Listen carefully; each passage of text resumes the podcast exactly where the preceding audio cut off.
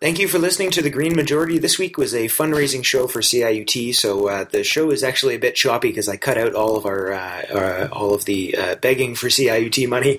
Uh, you are still absolutely encouraged to go and donate to the spring membership drive if you can. Uh, but just to remind you as well that if you would like, you can also donate directly to The Green Majority at patron p a t r e o n dot com slash green majority. Uh, and also please join us next week for our 500th episode party which you can find information about that at greenmajority.ca uh, without uh, any other interruptions please enjoy the green majority show this week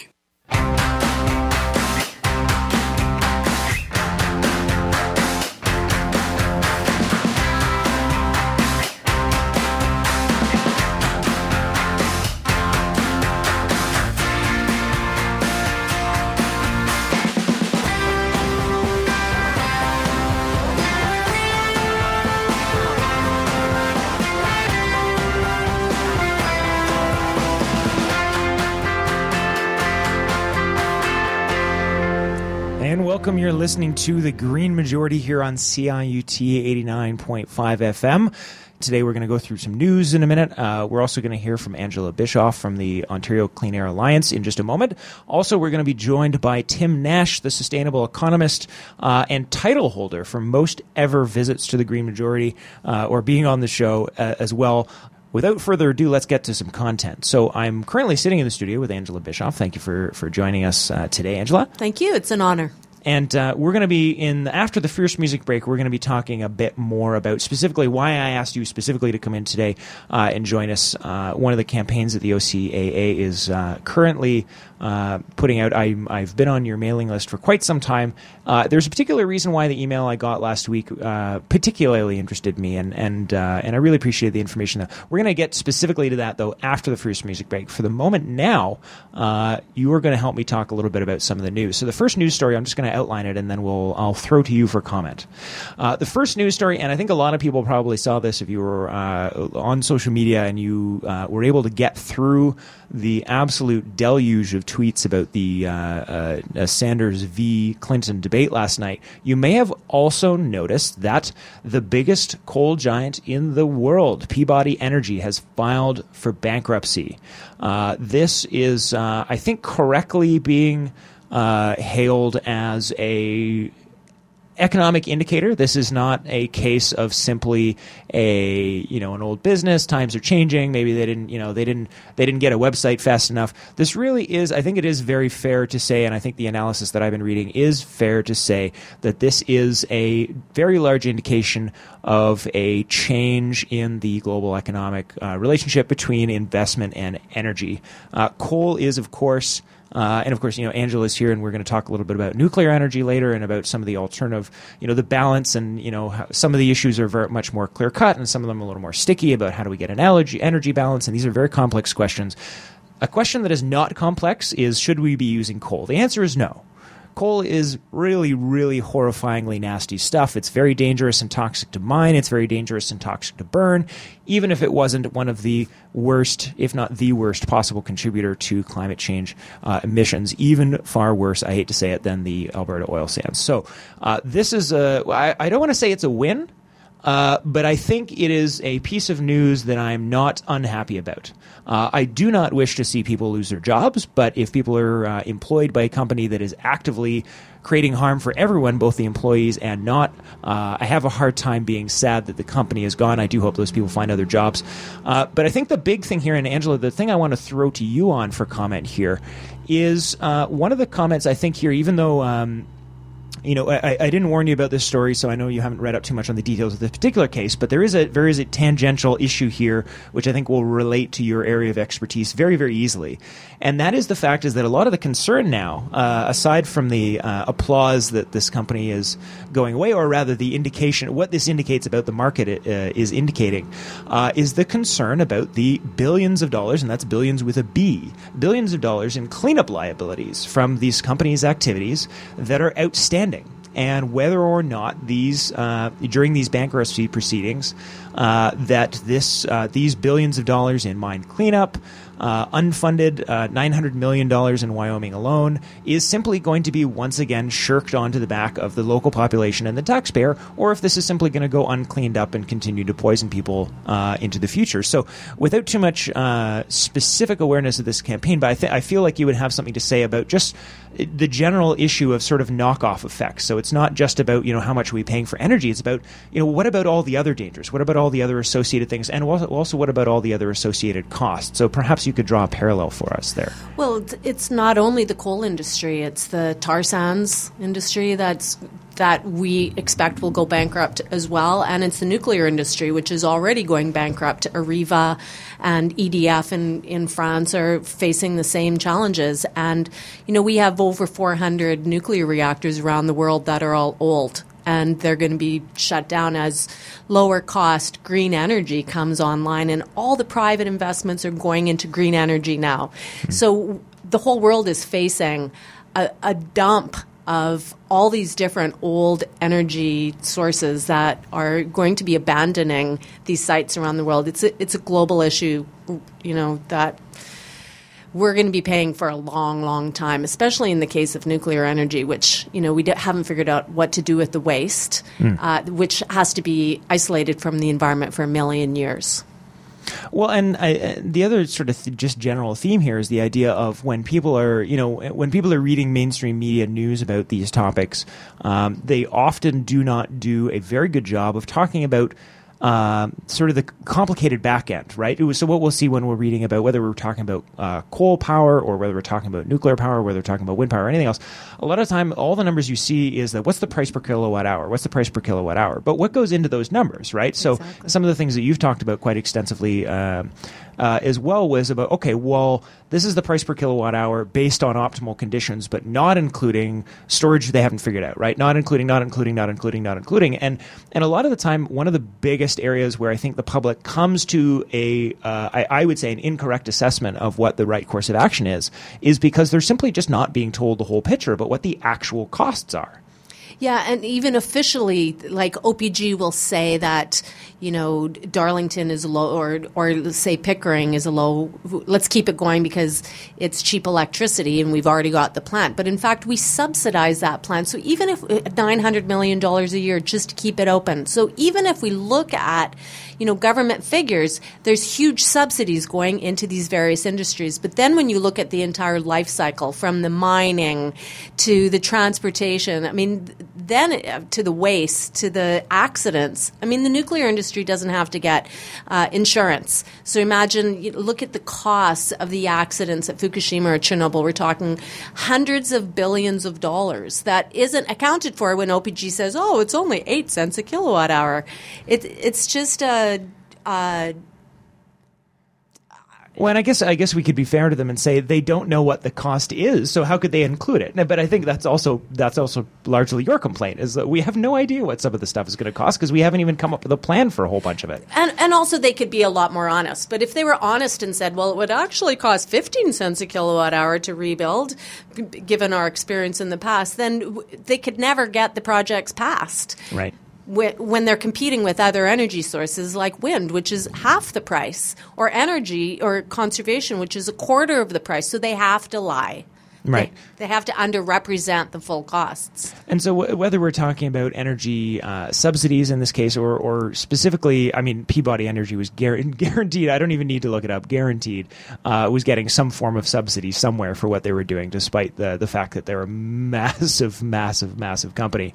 Um, is the idea of all these sort of like hidden, you know, it's all the hidden costs, right? And so, a lot of the thing, and, and I think this applies more to the fossil fuel industry specifically, um, but with things like, uh, well, actually, no, I take that back. Just in a different time scale, uh, with the idea of you know, like I was saying uh, just a minute ago, with all these billions of dollars in in cleanup liabilities. These these cleanup liabilities are not. They're part of the reason why they're not uh, included, and why part of the reason why they're outstanding was, in theory, as far as what we were told from the outset, these these these are things that weren't supposed to happen. Right? This is two billion dollars to clean up things that that I'm sure somebody at some point said, no, no, no. There's no concern. Uh, we've taken every safety precaution. These are very safe, very very safe. Don't worry about it. No problem. And now we have two billion dollars in in mine cleanup liabilities. And so there's there's sort of two parts to it. Right? There's the part where um, there's the part where this wasn't supposed to happen, and even if someone, okay, well, fine, we'll throw two billion dollars at it. That doesn't mean there's no, we're now back to zero harm.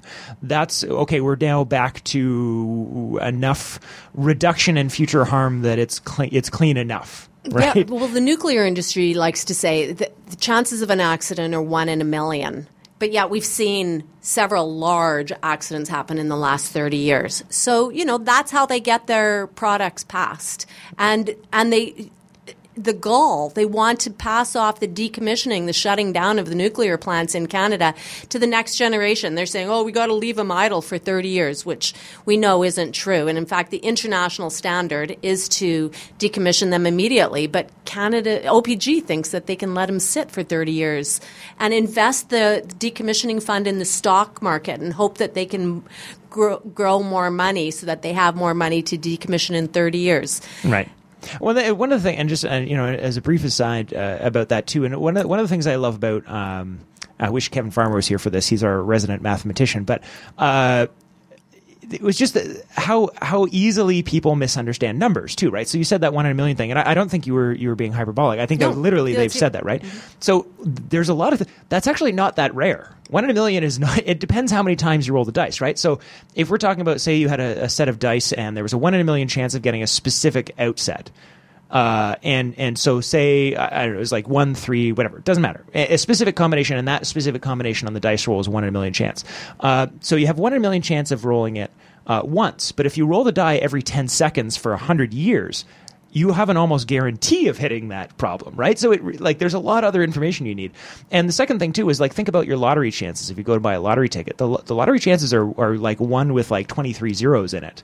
That's an actual rare event. Winning the lottery is actually a rare event. One in a million would actually be the best lottery odds in ever in history ever. Those are actually very good odds for an event that you know um, is comes out very good. So just I think a lot of this comes down to some sort of uh, a convenience between um, people who know what the real risks are, I think, at a level, but understanding that even if they're honest about them, that they know that the public is not well enough informed to really assess that information, and so they can kind of freely, in some cases, you know, of course, we we can talk about uh, people being dishonest or outright lying or misleading or whatever you know specific word for whatever specific situ- situation you want to use.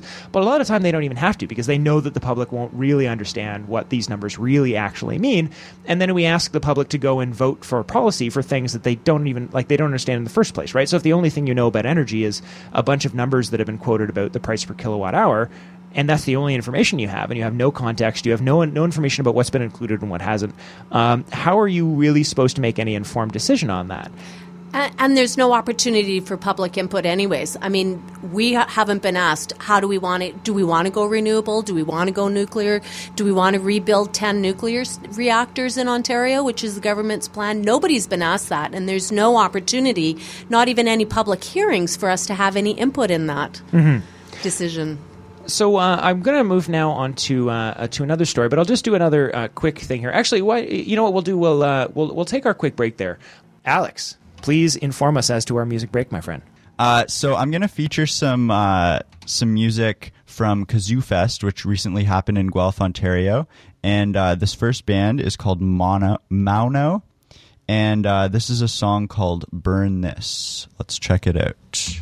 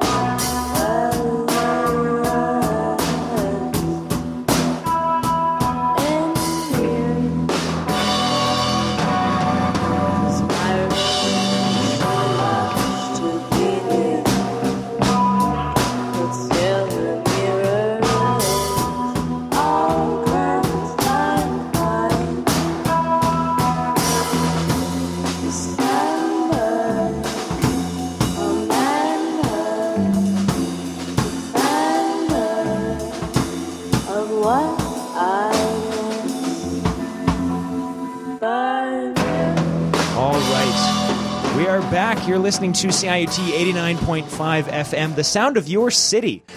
Without further ado, we're going to do something real quick here. So I'm going to introduce a news story. So my segue to Brenna, who's now joining us uh, in the studio, is that the news headline I got yesterday, which I love because it throws so much nonsense juice on so many talking points we're used to hearing around right now, which is Saudi Arabia, that liberal bastion of hippies, uh, is planning to uh, put aside $2 trillion, and that's trillion with a T, mega fund for post, uh, post, post oil era, says a deputy crown prince. They did a five hour, I believe it says five hours, absolutely unbelievable, five hour interview with the Deputy Crown Prince Mohammed bin Salman uh, about their public investment fund, which is going to put aside $2 trillion to help get the kingdom off of oil. So if Saudi Arabia is deciding that they're putting aside $2 trillion to get off oil, that means that Justin Trudeau is going to say what? Justin Trudeau is not going to be happy with this because it appears that pipelines are his new favorite thing, if they were ever uh, as a doubt about that. Um, you know, in some ways, I don't like talking about pipelines anymore because I they're not going to be built. um, we will not let them be built.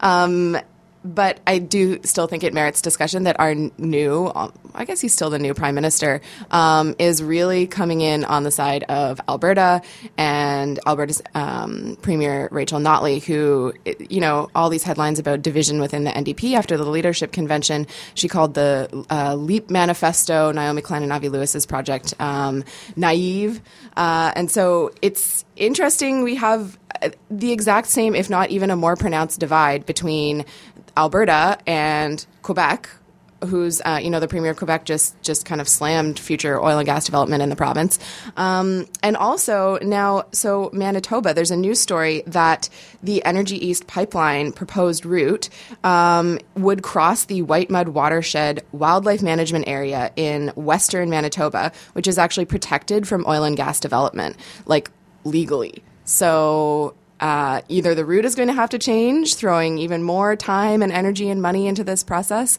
or again, the pipeline is is not going to be built.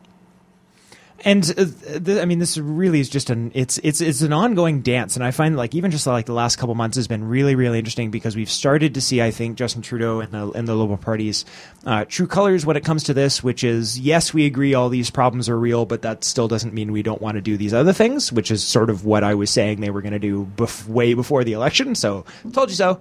Uh, but it, it- but at the same time, the rest of the world starts is been really starting to see the types of announcements that I mean, frankly, on everybody that has any idea about these issues at all knows needed to happen ten years ago. But they are happening, right? We're starting to see these chips fall one by one by one by one, um, and it is really interesting. And I think the dynamic, um, you know, if I put my fear for us being able to deal with this problem in time aside for a minute, it's a really exciting, like almost reality TV show to watch all these sort of dynamics and who's divesting from what and who's doubling down on what and and uh, you know, again, if fear aside for a moment, it's what a what an exciting TV show. I, I wish this was a TV show so that I could fully enjoy it for what it was.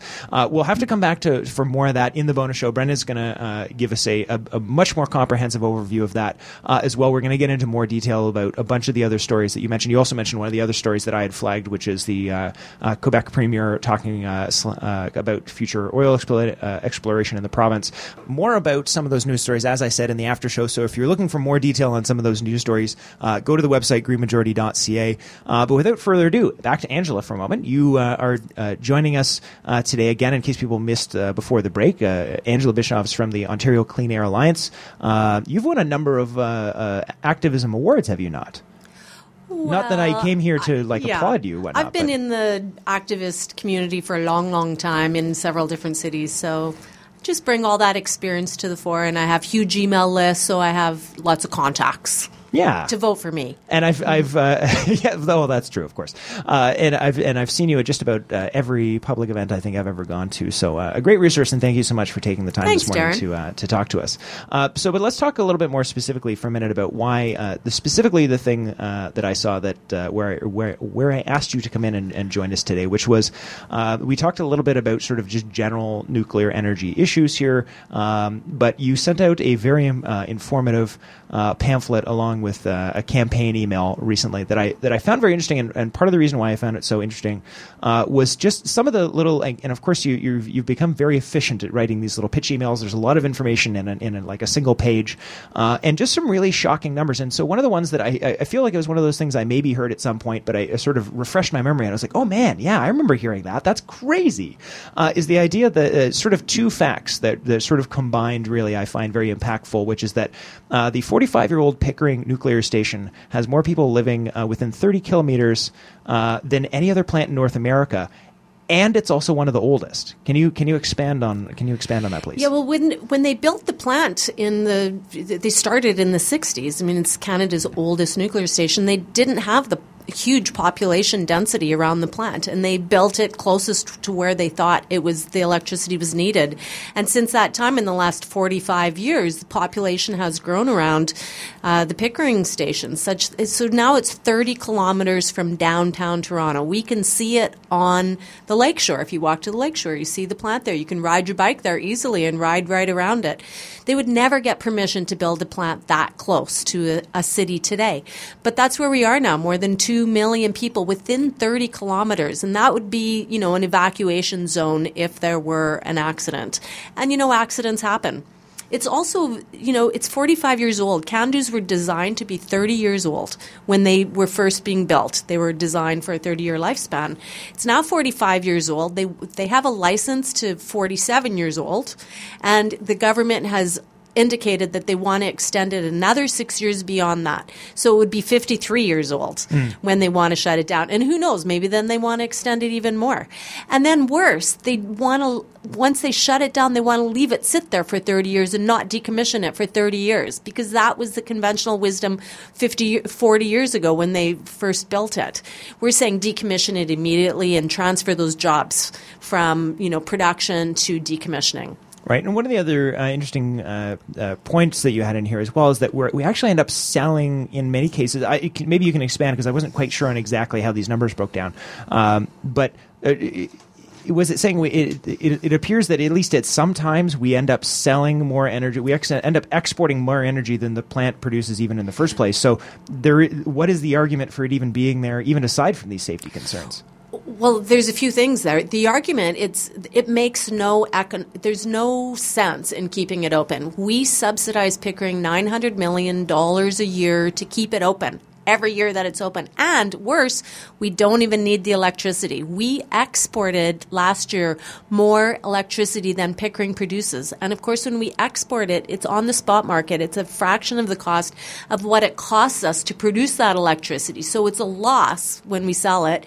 It's a loss to produce it. We don't need the electricity. So the only the only rationale for keeping it open is to is to not cause any waves with the nuclear industry. The nuclear lobby is a very very dominant uh, lobby. We saw Chiarelli's having you know dinners with the nuclear industry. They buy ads so the media doesn't critique the nuclear industry. Even the NDP won't oppose the extension of Pickering. We're saying shut it down at 2018 when its license extends. Even even uh, the NDP won't. So. Th- won't oppose that despite the fact that it's subsidized and we don't need the electricity and it's closer to a huge urban population than any other nuclear station in North America.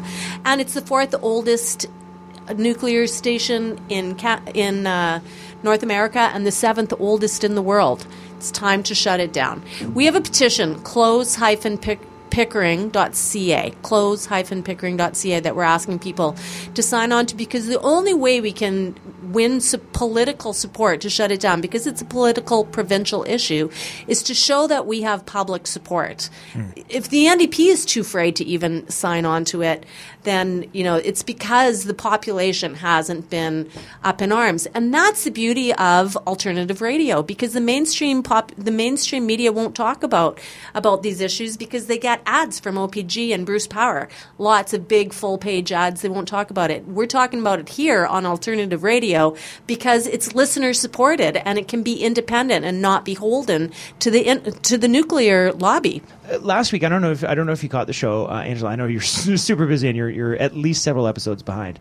Uh, but so last week we did a very uh, detailed look into an issue, and, and, it was largely about we, the topic was generally veganism, but we, look, mostly I think more of a meta level, it was actually about nuance and about details. And I think, and you know, we won't we won't get into a debate about it today, but I, I actually feel that probably I think at a, at a meta level, you and I probably actually disagree about some of the larger things about you know whether or not there is a space for nuclear anywhere. But the the the thing that the reason I'm bringing that up is that I think because of that, and because nuclear is such an old issue, that we have this situation, and this is something I bumped into a lot, and this is the very this is where I'm drawing the line with the veganism thing, which is that people have decided what side they're on. They've decided that it's safe and it's good and it's great, and go away, you crazy activists, or they you know so people have basically made up their mind or they're like it's never okay it's never okay anywhere. But i think the fact is that whether or not you think that in general nuclear is a good alternative it's a good way to get off climate change or you don't. And again we're not going to have that debate now. But i think regardless of what side issue that on you've given a number of very good reasons why that is this has nothing to do with that whether or not pickering should be in operation and clearly the answer to that question is no and and don't confuse when you're thinking about that issue don't confuse your position on the larger issue with the case for this particular uh, uh, nuclear plant being clearly a waste of money and clearly a, a safety hazard for the people of uh, the GTA and for Ontario. Uh, and uh, I would I would ask you if you would agree with that, Darren. I, I would agree that uh, completely aside from environmental and health concerns, the plant should be shut down, but the same goes for all the plants. We can replace all of the nuclear reactors with renewable electricity, namely water power from Quebec. They have access, they don't have a market. We could replace our stations one at a time when they come offline, when they come to the end of their lives. Conservation to reduce demand, made in Ontario green energy, wind, solar, geothermal, biomass, biogas, all the options. We don't have to compromise with a little bit of nuclear. If there was an accident at a little nuclear station, it would still be catastrophic. So I'm holding the line on no nuclear, period. Shut those plants down when they come to the end of their lives. Pickering is first. Yeah. And I think I think my only the only reason I put it that way was that whether or not you agree with Angela on the thing the last thing she said, don't let that color your opinion of this specific issue because I think regardless of your opinion on on the larger issue, the case is clear. This this plant's got to go. Great. And I think we can end with that. We can agree with on that. So uh, th- I, we'll we'll go here. We'll leave you here because after the break we're going to come back and get joined uh, by Tim Nash. So I will leave a copy and a link to all this information you've given us here today on today's show post as well. Thank you so much for joining us, Angela Bischoff from the OCAA. Thank you so much, Darren and Brenna and the and CIUT and independent media. But without further ado, Alex, please tell us what our second and final music break will be today. Thanks, Darren. I will. Uh, so, s- in the still in the vein of Kazoo Fest, this was my favorite show uh, from from the festival, and uh, this this band Minotaurs is the brainchild of outspoken Guelph uh, social justice and environmental activist Nathan Lawr. Uh, his band Minotaurs um, played an amazing show in uh, in Guelph and then another one in Toronto at the Drake Hotel uh, very recently. So they're out doing awesome things, and this is a song called Gold Rush Lady.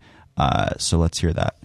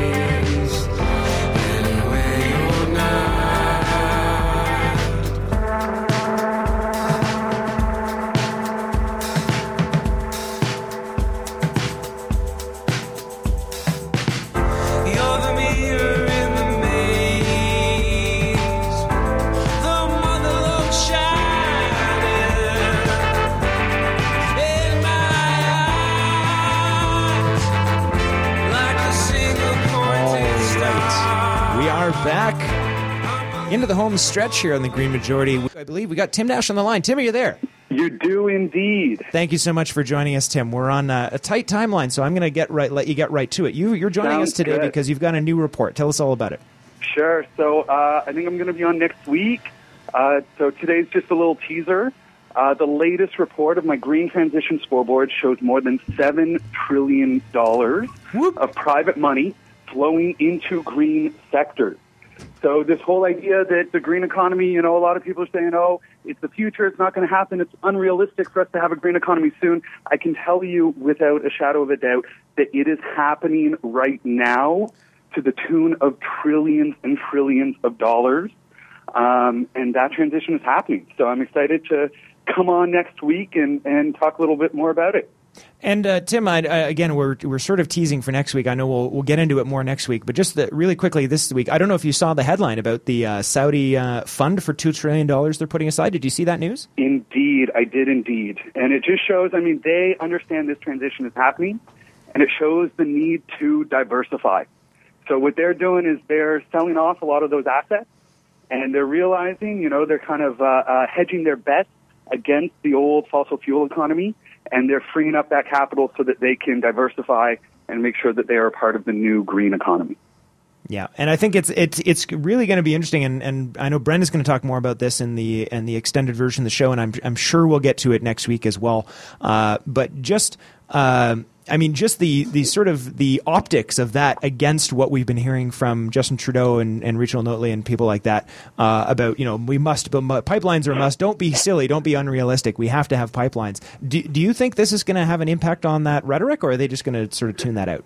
I, you know, I think here in Canada we're behind the times, and I think the reality is that the rest of the world is catching on to this transition and and what's going on there.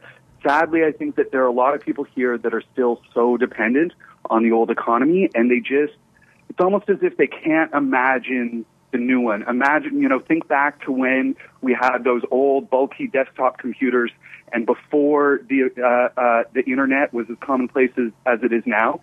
And I was running around telling everyone, "You're going to have a super computer in your pocket right now, and you're going to be connected 24/7." People would have thought I was nuts, right? And in the same way, this idea of having a 100% renewable energy economy, uh, not dependent on anything extracted, uh, uh, any carbon extracted from the Earth's crust. Right now, people don't, they, they just almost can't imagine that. Whereas there's a, a new group of Canadians, and I would certainly put us and I think probably a lot of your listeners in that category, where we see it as inevitable. That this is happening, this is happening no matter what. And really, it's about getting on board that train.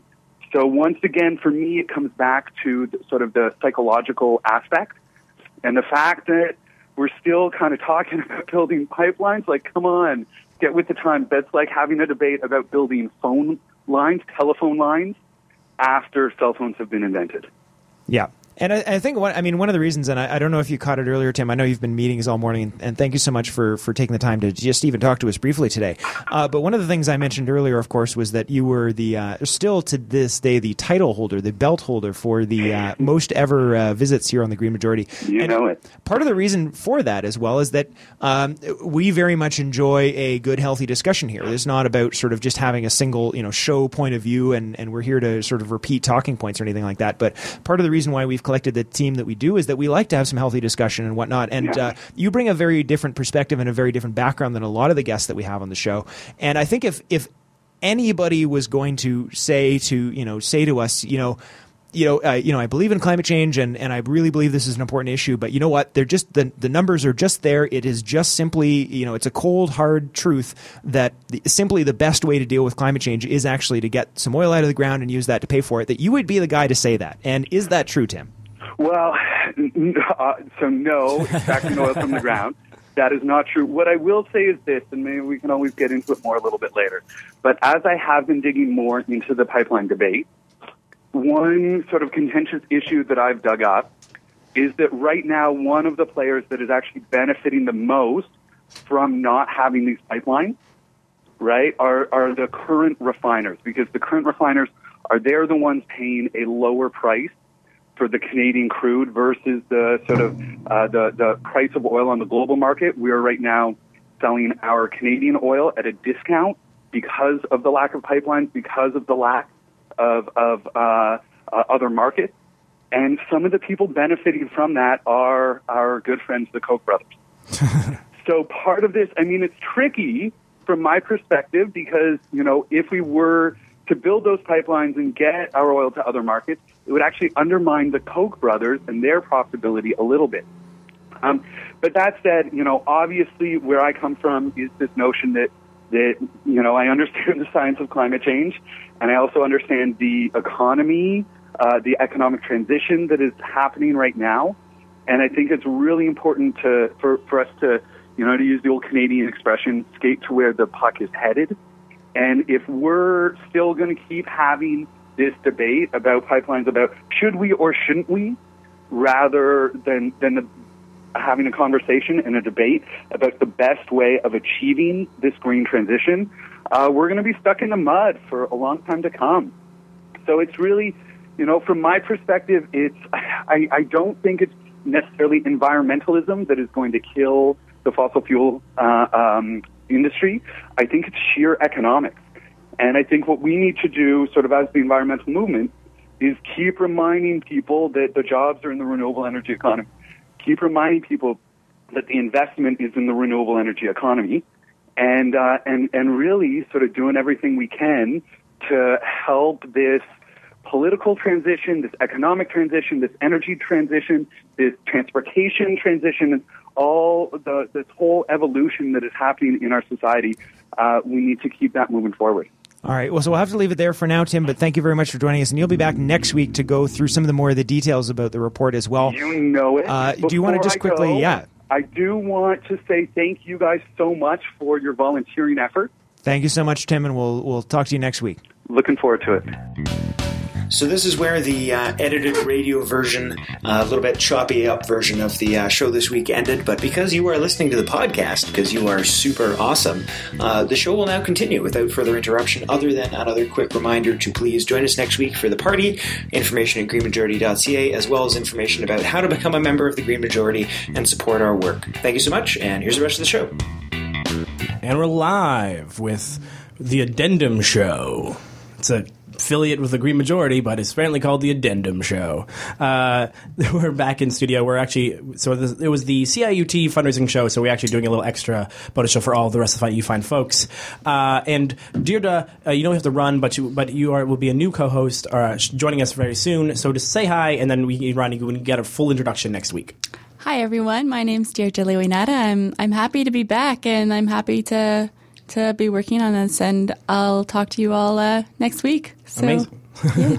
Fantastic. Thank you very much, Deirdre. Uh, that was as quick as yeah, exactly. No, no, we all now everyone can wave goodbye to Deirdre. Um, so on the show, we're going to jump around a couple different things. Uh, I know that we were we we profited talking a, bit, a little bit about the two trillion dollar mega fund, but we also got, we, got, we touched that on that a little bit, uh, a little bit with. Um, with Tim Nash, also just so you know, we do have.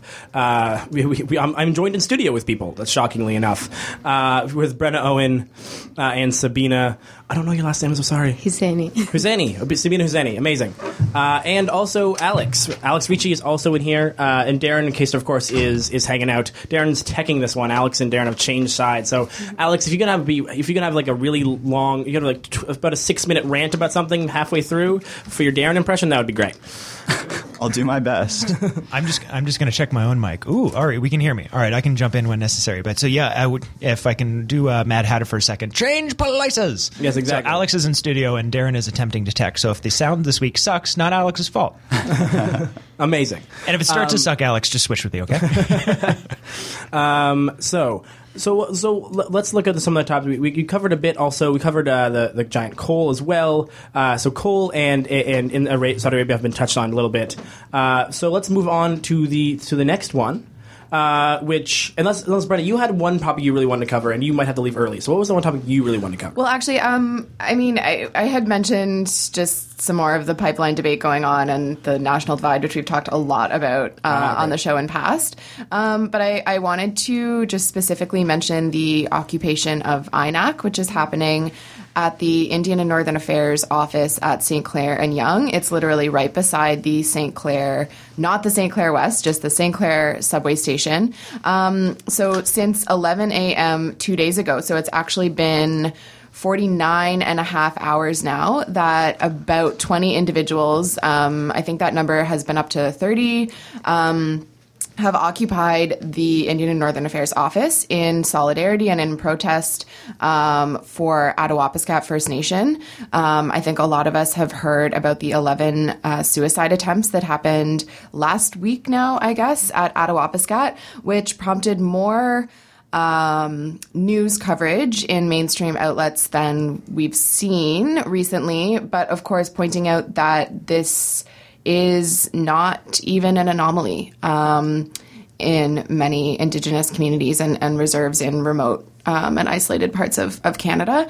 Um, so if you have you know some good energy if you've got some snacks if you've got time uh, a donation um, go to inac it's really accessible. There's a community. People will greet you. Uh, people will talk to you about what's been going on there. Um, a couple of days ago, you know, there was a police response. Uh, wa- access to washrooms were were cut off, um, and apparently now food is being allowed in between the period of 9 a.m. and 6 p.m. Um, but folks are staying overnight uh, inside as well as outside. So just to kind of draw a connection between climate change and, and the environment and what's happening um, is that you know, the fossil fuel industry, I think, is one of the primary arms of colonialism in Canada. And we see Prime Minister Trudeau pushing pipelines. It means it's in direct contravention of any kind of free, prior, and informed consent for Indigenous communities. And it's going to further jeopardize. Uh, water. Like you go to Calgary, the reserve right beside Calgary doesn't have access to clean drinking water. So um, draw those connections as you will, uh, but I would just encourage everyone to head down there. Yeah, uh, and uh, and to draw this sort of back to a conversation we had even last week uh, with regards to the Panama Papers, just the, the fact that any Canadian or anyone in not even- anyone anyone who lives within the borders, uh, because of course these are we we the, the Aboriginal peoples are are their own nation, uh, don't have access to clean drinking water is unfathomable Or safe housing, or safe housing. or education. Yeah, exactly. This, or eh, like the fact that we can't provide what we consider, you know, what ninety nine percent of Canadians consider basic basic things. Uh, that they don't even think about when they when they when they turn on, and that we can't provide these for for specific communities, uh, just shows uh, just shows how how how how sort of the, the dream that of what Canada is cannot exist unless every single person has access to these things. Like the idea that we are this sort of perfect nation uh, do, falls down entirely uh, without without unless every single person has access to these sort of things. I think Darren wanted to jump in. Yeah, no, I just uh, I just wanted to highlight something because I've been I've been obsessively paying attention to the uh, American polit- uh, political conversation here, and especially uh, especially between. Um, the, uh, Sanders and, and Clinton, which is that you know the idea of the political revolution that Sanders is calling for is that the the thing here this isn't a matter of like criminal activity in most cases where people are, are are breaking the law and that we need someone to enforce the law. Uh, because I think if that was simply the case I don't necessarily distrust Clinton enough to to say that she wouldn't enforce the law. Maybe maybe I'm like I'm skeptical but I, I don't I don't assume she wouldn't wholesale the problem the problem is and the reason why we need the type of revolution that Sanders is proposing is that in most cases this is legal. It's legal to hide your money and not pay your taxes and and then result in the public not being able to pay for basic services for people. The, fact that this has been institutionalized to the point that this is legal behavior that's why we need a political revolution not just a politician we think we trust slightly more Yeah, and to, to jump off that on a slightly pet project of mine, which is to slowly burst the bubble of Uber. I'm sorry, Sabina. uh, look up what the look up what Uber's profit where where Uber is technically now uh, based out of. Uh, is it a tax haven? Yes. Are they avoiding almost paying all taxes, which I don't know, pay for the roads they drive on, uh, or the insurance that they force their actual people to maybe not like to, to get? Um, yes. Uh, this is this is the, this kind of thing. And of course, it's totally legal. Is not an illegal practice, uh, but the fact that uh, that these large companies are just managing to find ways to completely avoid paying for the resources that they are using uh, is the reason is part of the reason why uh, that when you hear the is part of the reason why I think the left in general reacts so like whenever whenever someone uh, on the on, whenever you get this right wing argument like we don't have enough money to pay for these things. We're, we're paying for all these things. Um, the left sort of I personally cringe because my reaction is always because you and your friends have decided to not pay your taxes. That's why we can't afford these things. And of course like there's a level of of, of which that you know even a perfect amount of, uh, uh, of of paying taxes from these corporations and people wouldn't necessarily fund all of the things you want to do. And of course there's a conversation we have to have about this. But the idea that this this this this overarching process of squeezing uh, squeezing all our revenues by saying that we have to give the money back to people who earned it, and then saying we can't afford to pay anything is is the conversation that like if you'll have that conversation with me then let's have the conversation with me. But if you're just going to keep yelling respect for taxpayers while directly disrespecting other taxpayers by avoiding your paying your own tax uh, i i will i fundamentally don't understand how we can have a conversation um, sorry, I only was I only I only threw the sorry Sabina because you've previously how much you love Uber. Which again, there are some really interesting. There's a conversation actually right now going on in City Hall uh, about about Uber, and one of the things very interesting about this is that Uber's transportation system for people with different disabilities is amazing to the extent in which every single person who had who's, who's had, has had to use wheelchairs or other or, or t- the taxi service um, are like it's not even close, and it's it's so much more effective. And this is the the reason why I love Uber is not from like a social justice point of view. Right, of it's course. from an innovation and consumer point of view. Me as a consumer, because they evade taxes, I can pay a lower price on my ride to wherever I need to go. And as well as from that innovation point of view, they're doing really amazing things with exactly the the accessible accessible driving and you know they're very innovative which is what interests me about uber but of course i mean if they did pay their t- they they shouldn't be exempt from doing their part in society which is what they're doing right now Yeah. Well, it's, it's, it's a fascinating conversation. Like, like we could talk about Uber forever, but that, there, we will move on from that uh, and go on to this complete other story, uh, which I, I don't know if, uh, how many, anyone read up on, and I'm just sort of looking at it right now. But it mostly because it connects sort of this sort of idea of of, of land defenders dealing with the, with larger issues, uh, which is about the Kidapawan standoff, uh, which is in the Philippines. And there's a we'll post it in the show notes. Uh, it's the the real face of the global climate crisis is the is the headline uh, from Common Dreams, and it's all about that. There's so over a thousand people on Friday converged at uh, the Mendiola Peace Arch in Manila, uh, following on from a tragic events in Kipawan in uh, in the island of Mindanao. I shouldn't be done reading this right now. I'm sorry, everyone. On April 1st, uh, two people were actually killed during a peaceful pro- peaceful protest by farmers requesting government support following severe drought in their region. Um, and so this is this is one of the examples. Whenever it says people say people start saying climate change is happening now, this kind of severe drought is what that we mean.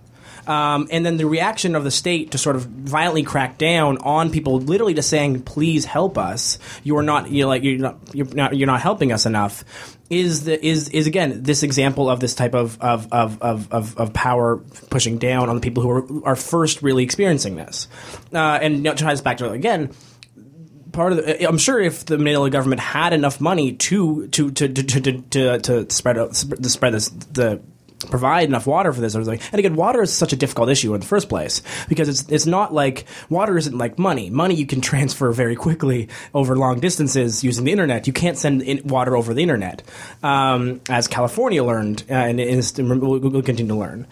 Uh, and so it's this these are one of these examples of, of, of the frontline communities fighting for uh, fighting for their lives in reality because of different sort of climate impacts uh, and and I don't fully and it's one of the, it's, whenever someone acts as if whenever someone sort of says climate change is, is, is a future thing these are the things to point them to these are the sort of things to, to really show them I think Darren would jump in Yeah, no, I just oh, well, I just wanted to draw another correlation there too, which was with the ongoing Flint water crisis, right? While we're talking about water, which is the, a recent study went and they've they've enacted some quote unquote emergency measures. Somebody went in and tested this water during the emergency service. I, I don't have the details in front of me. I apologize. I'm not well informed as to what those measures were, but the analysis was still not good enough. People are still even with the quote unquote emergency relief, uh, they, people are still drinking poison water. And I think this goes back to that that uh, point that we had earlier. I mean, if we live in this North American countries and Canada and or or America, and people don't even have access to clean drinking water in these countries that we like to say are developed nations, then uh, I mean. This is these are just basic human rights, and if we can't even provide that to people, then I don't know what, what we're doing and what we're providing. Yeah, exactly. Yeah, and, and and it's and it's these are these are difficult like these are difficult solutions that like what I find interesting about this is it comes down to a bit of a capacity piece as well, uh, which is why people are so consistently warning people of climate change because you know I, I don't know if you've ever been in a in a workplace say where where if everyone is busy uh, suddenly when something gets goes too wrong, no one can pick up that slack. And I think as a world sort of crisis like this, what's happening in, what's happening in the Philippines right now would could, would would be seen as a drought that you know there'd be a whole thing. The world would come together. We'd send all you know there'd be a whole bunch of food aid, which you know has has dubious histories at, as at best, but at least very least there, the world would, co- would would come together theoretically and, and, and provide enough food for, for these farmers to get through. What's, what's, what's terrifying about this is that it's not supposed to the, the drought isn't supposed to peak for another month or two. Uh, so this is only going to get worse for another month or two before the rainy season starts. Um, but what what climate change is doing to some extent is if this is happening four, five, six, seven places around the world, suddenly the world isn't going to suddenly becomes a backdrop to what else is happening, and it's not the major crisis that it used to be. It's just what we understand as the new normal, and the new normal is suddenly you know hundreds of thousands of people not being able to eat all across the world and, and, governments cracking down on them rather than being able to provide them food that's what we mean when climate change is going to cause instability when climate change is going to act, is actually here. These are the things that we're talking about is this sort of fact that we're looking at these scenarios where you know where where the world can't cope. We don't have the capacity, uh, and so that, which is why whenever someone gets into the, the, the, sort of adaptation model, yes, adaptation is important, but adaptation is just is just is just surviving, uh, and surviving isn't good enough for most people because if surviving, if you're surviving in the West, the people who are not in the West are not surviving, um, and and that's that's even further. And even Yeah. just at, you know, the last three COP negotiations that I've been at, the focus has been on adaptation as opposed to mitigation. Yeah. And and what's really interesting about that is that when these droughts are happening, not only in the um, not only in the Philippines but like everywhere around the world, and it's going to keep happening, and a lot more. Um, like climate change climate change is going to happen in a lot of these places. And a lot of people right now say that okay we can't we can't uh, mitigate because we still have to burn fossil fuels because of the economy the economy the economy. But the economy will not exist if our entire environment is just completely collapsing within itself. We have like climate refugees. I mean this is not some sort of doomsday like 200 years 300 years from now. This is going to happen soon. And if we don't uh, take care of our environment. And if we just stop thinking the economy the economy is within the environment. It's actually within our society. So we have to look at, at sustainability in that way rather than economy first and then the environment and then or, and then society and then the environment Economy and also like international security and national security are things that are given more clout in mainstream media and in our government dialogues. And it's frustrating to see so many governments, the US, Canada, um, not recognize that, for instance, like the Syrian crisis. One of the drivers of that is climate change, is desertification, is people moving into the city for food, creating a climate of unrest and, and chaos and desperation.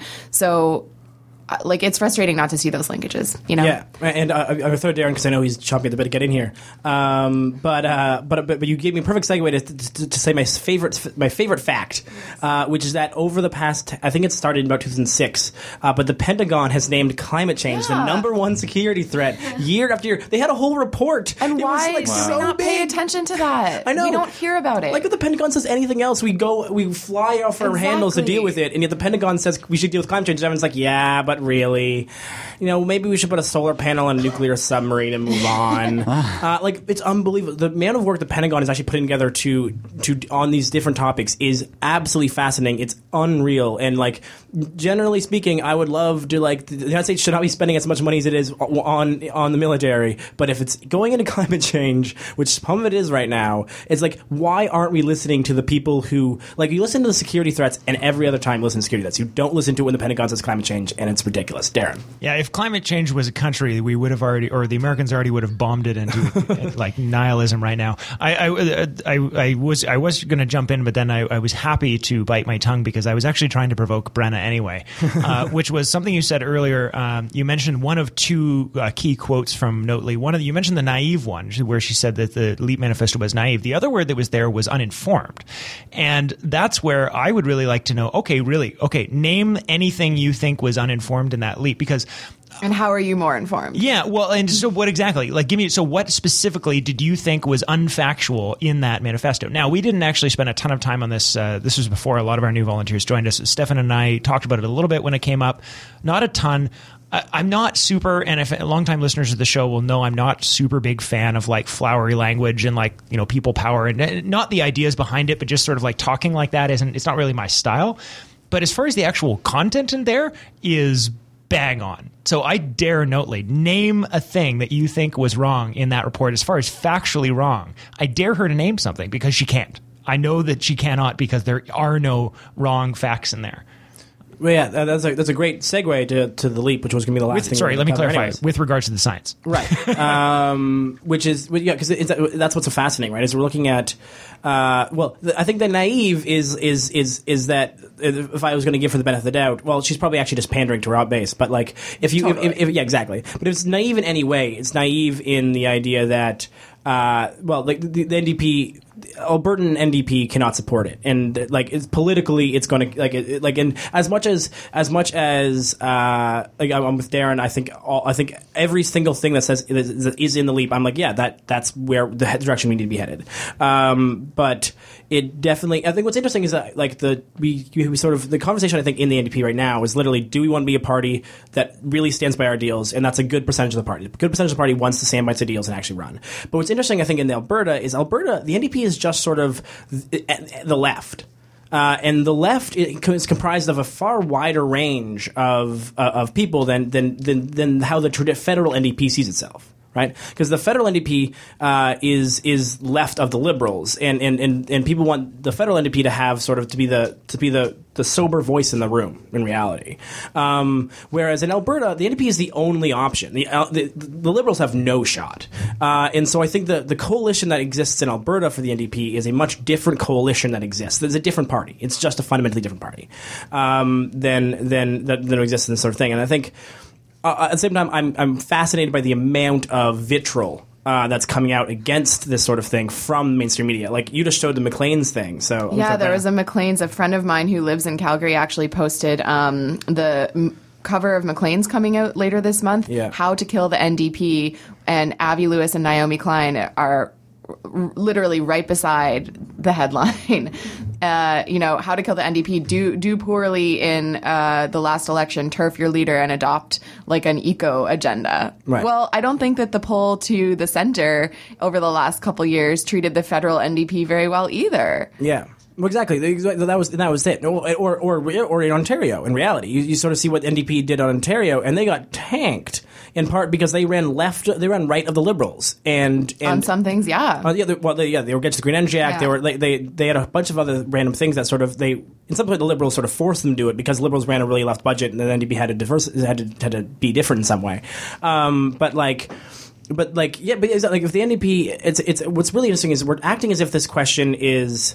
I guess I sort of question. I, I have what I find interesting about this whole conversation is it really comes from a party based focus. It's like the NDP are now a thing that have opinions rather than be made, being made up of whoever happens to be in that space, right? And it's and it sort of ends up it sort of falls into this weird I don't know why we're even talking about it to some extent. And that, like, sure, I guess like, who decides who's in power, but at the same time, what is a party made of? People who have opinions.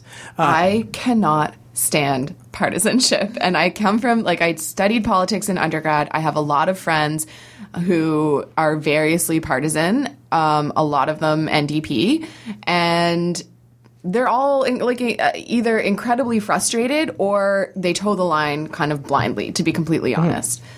So and it- exactly, and it, and it comes down, and, it- and you see that everywhere. Like I, I was, I was listening to, I was recently listening to a video of a guy who was arguing why conservatives should support Trump, and which is again ridiculous. I don't won't get into it, but like his argument was literally that Trump was the people that the left was most scared of, and therefore was the person we should support. That was the only argument. The argument wasn't that he thought his policies were good. The argument wasn't anything beyond the fact that the liberals are scared of Trump, therefore should support him, which comes from this idea, this partisan idea that the only goal of politics is to destroy the other parties, uh, which is fundamentally ridiculous if you actually want good governance. If the goal is good policy and good governance, partisanship goes 100% against that. There's just no there's no value in partisanship uh, in, in in creating good governance. Uh, but when you see stories, or like when you, when you, when you see stories about sort of what the what the NDP like, this will kill the NDP. But if the if, like if the if this will kill the NDP, but we still get a strong progressive movement in, in Canada that actually takes environment seriously and stuff like that, the people who would refuse, who would not want that, like the people who would would be like, you know what, I would rather have the NDP in power and have nothing move forward than have them be not in power, uh, but actually get action on climate change and actually get these policies that we actually believe in through, are useless sets of people.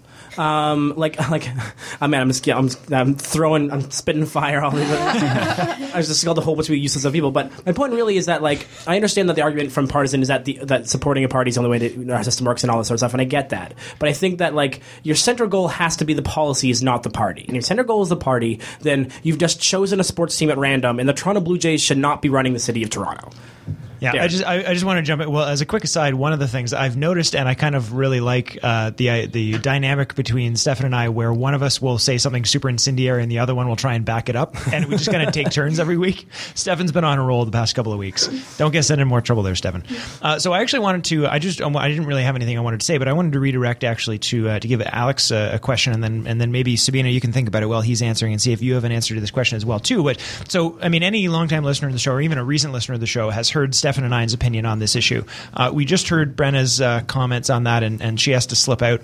Uh, so, but I wanted to get um, I wanted to get Alex's opinion, and, and and maybe if Sabina has a comment on this as well, as to like how do you how do you personally feel, and then how within your peer group and the people that you interact with socially. Um, how do you find that sort of adherence to this sort of uh, uh, a sort of two questions, I guess. One of them is sort of interest in, in politics, and two is like how do you feel and how do you see your peers feeling about um, that idea that that Brenna brought up, which is about the sort of adherence to parties. Do you do you see do you feel and do you see your peers feeling that that these sort of changes, the change we need, will come by encouraging the existing parties to sort of adopt, you know, by pushing them into the right positions, or do, or do you sort of more buy into this? You know, they're all going to keep going around in circles forever, and what we need is some sort of political revolution that really either you know another party or some way to force them, or you know, what is I guess what is your model of change with regards to your belief in the political system, specifically here in Canada? Um, well, I I definitely uh, am interested in politics and try. Should I use this mic? No, you're good. Oh, I definitely, uh, I definitely am interested in politics and try desperately to stay informed. But I find sometimes it's hard to uh, to like wade through the deluge of sensational headlines uh, and like ridiculous claims. I mean. I, I feel. I also feel like I'm. Uh, I'm more interested the more entertaining and sensational uh, it is, despite knowing that that doesn't necessarily lead to good governance, as we've as we've discussed. Um, so one one thing I, I was thinking while Stefan was uh, was ranting was. Um, what would happen if the Green Party were to be a little bit more partisan and to and to take an, an approach of attacking uh, everybody else for not trying hard enough, uh, and also for abandoning good governance in uh, in pursuit of trying to win, basically. Uh, I found that Elizabeth May's campaign in the federal election was very respectful, and it was almost like she, like, although she brought up, un, like, without question, the the most interesting and thought provoking uh, questions in the debates. Uh, she was very respectful to the other leaders, and it seemed like she knew her place as the voice of reason, but the person who also didn't have a shot of getting elected. And I just like, I, I, it made me, it made me respect, uh, her approach and and and I mean I I loved her and I I wanted to vote for her if I didn't if I if I thought that there was not too much at at stake uh, to try to to try to oust the conservatives. Um, but I I just wonder if if an approach of uh, starting to point fingers at everybody, starting to disrespect all of the other politicians in the country who aren't uh, who aren't doing enough uh, in pursuit of good governance and and just trying to win the ele- the next election, uh, how how that might play in the Green Party's favor. And and maybe uh, also start to hold them more accountable for uh, for their lack of uh, action, especially regarding climate change. Uh, Sabina, can I ask you the same question? Yeah, you can definitely ask me the same question. I don't know if I have a great answer for you to be to be completely completely honest. I come from a very different background. Like I'm purely scientific, so I really am not well versed in politics and the people that I really hang out with are either care about business or care about science. So I think now that I'm learning a lot about the political landscape and what's really happening out there, which of course affects all of the different uh, laws and the the the scientific community, of course. But I think for me, I've always been interested in it from a social justice point of view and from a humanitarian point of view. I would just like to live in a country where we care about human rights. And I think that's as baseline as it possibly gets for me. And I think so, some of my friends can be can be partisan, but I don't really talk to them about those types of issues. I really want to talk about more human issues or scientific issues or things like that. So, yeah. Great. Uh, back to Alex. Yeah. Um, what did I want to say? um, I forget. Sorry. If I think of it, I'll tell you before the end of the show. All right, amazing. Uh, well, uh, you have about five. I'll start. I'll start the countdown now. um, thank you. Uh, so, so, Sabina, just to make sure, was there any other topic that we did not cover in the show that you wanted to get to? No, I I'm I think that everybody had everything covered. I you guys mentioned during the radio show about the bankruptcy of the very large coal coal power plant, uh, uh, coal, coal producers. So I think that that's I'm really happy that that's happening. And then it's kind of, even the business itself is kind of moving towards a renewable energy future. And even though maybe some of the politics behind it are uh, kind of sketchy, but I think that having all of these bankruptcies bankruptcies and showing that um, this is actually not economically feasible. I think that i really like to see that in the news and it shows people that you know it's really important to divest that if you really want return on your investment you invest in renewable energy do not invest in coal no matter how clean they think that they, they portray that coal to be or they portray that you know fossil fuel to be. So i'm really happy to see that you know these large companies are going bankrupt as ter- terrible as that sounds Yeah, and I actually, I actually have one really quick final thing too. Then we'll we'll go to him. I just I just wanted to mention if it was look on the show post for it, something I thought was really funny. Somebody tagged me this morning uh, on it, uh, which was uh, there was a there was a uh, I don't remember I have no idea who the person was, but somebody was uh, you know doing the usual nonsense about oh come on it's it's only you know corrupt scientists that support climate change. Really, there are no scientists, and even NASA says there's blank blank blank blank blank, and then NASA the official NASA account went on and said stop lying about what NASA says and just smack them down. It was awesome. Um, yeah, well, I, I wanted to answer Darren's uh, original question a little bit better, and uh, there was there was sort of a perfect uh, segue from what Sabina was saying uh, about the economy. I my friends and I don't talk a lot about politics anymore. I feel I feel like uh, we're losing faith in our political system a little bit, and and I'm sort of more looking to the like free market economy system that is in place here that everybody puts so much faith in uh, to to solve issues related to climate change. And I mean, I, I can't say that I trust the system as it is now, but at least it has the potential for for a, more rapid change. So oftentimes when I talk politics with my friends, uh, it's it's usually very shallow uh, discussions about about headlines more so than deeper political issues because I think we're we're all just like we've grown up in a an era when politics are just not not trustworthy for the type of change that like as young people we dream of as being possible and and I, I think that personally, I I'm starting to look at other other means of getting things done, mm-hmm. even if it, it's sort of a lesser of two evils type of thing at this point. for sure. And I, I will close the show uh, with with two quick thoughts. The first is if you want to get involved in politics, uh, show up at St. Clair Station uh, and join and join in actual in actual direct action. That's the kind of stuff that that we've seen uh, over and over. Actually, get some action done, get, get something done, um, does, and and gets things done that people say would never happen. Uh, the second to go back on the on the, on the markets points is that I think especially with coal and, and, and as, as you're seeing, especially with Lovins has a great talk about oil, the same sort of thing, which is that if the market decides, we win. If the market decides that fossil fuels aren't are are going to stay in the ground, the second the market decides that, we win because the money drops out and suddenly is a whole different ball game, and we're playing a very different game. Uh, and so part of the whole thing is is is is is talking about this fact that like that's that's it. That's the some that that's as much as that's not like as much as that's a like a, it's, a, it's a very capitalist approach to the system. But right now, uh, where where we get this right now is that if the, the second the market thinks that that that this money that this this oil is going to the ground, they all get out of it, and all the money to, to develop new oil stuff is gone. All the money is, is, is- Uh, everything else like that gone. And if I can say, to tie that to the leap, and then to close out the show, if there's one point that I find so fascinating, it's that right now there aren't a number of pipelines you can make to decrease the cost of Albertan oil to below what the, what we're to, to below what we're selling per barrel right now.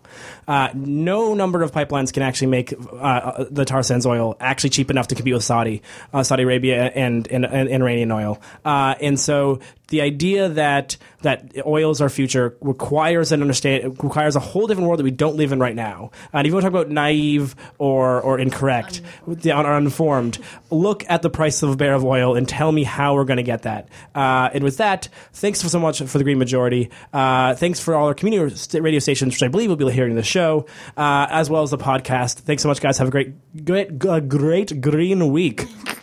See you real soon. Thanks. You know why I always stumble on that stuff. Yeah, great green week. Green week.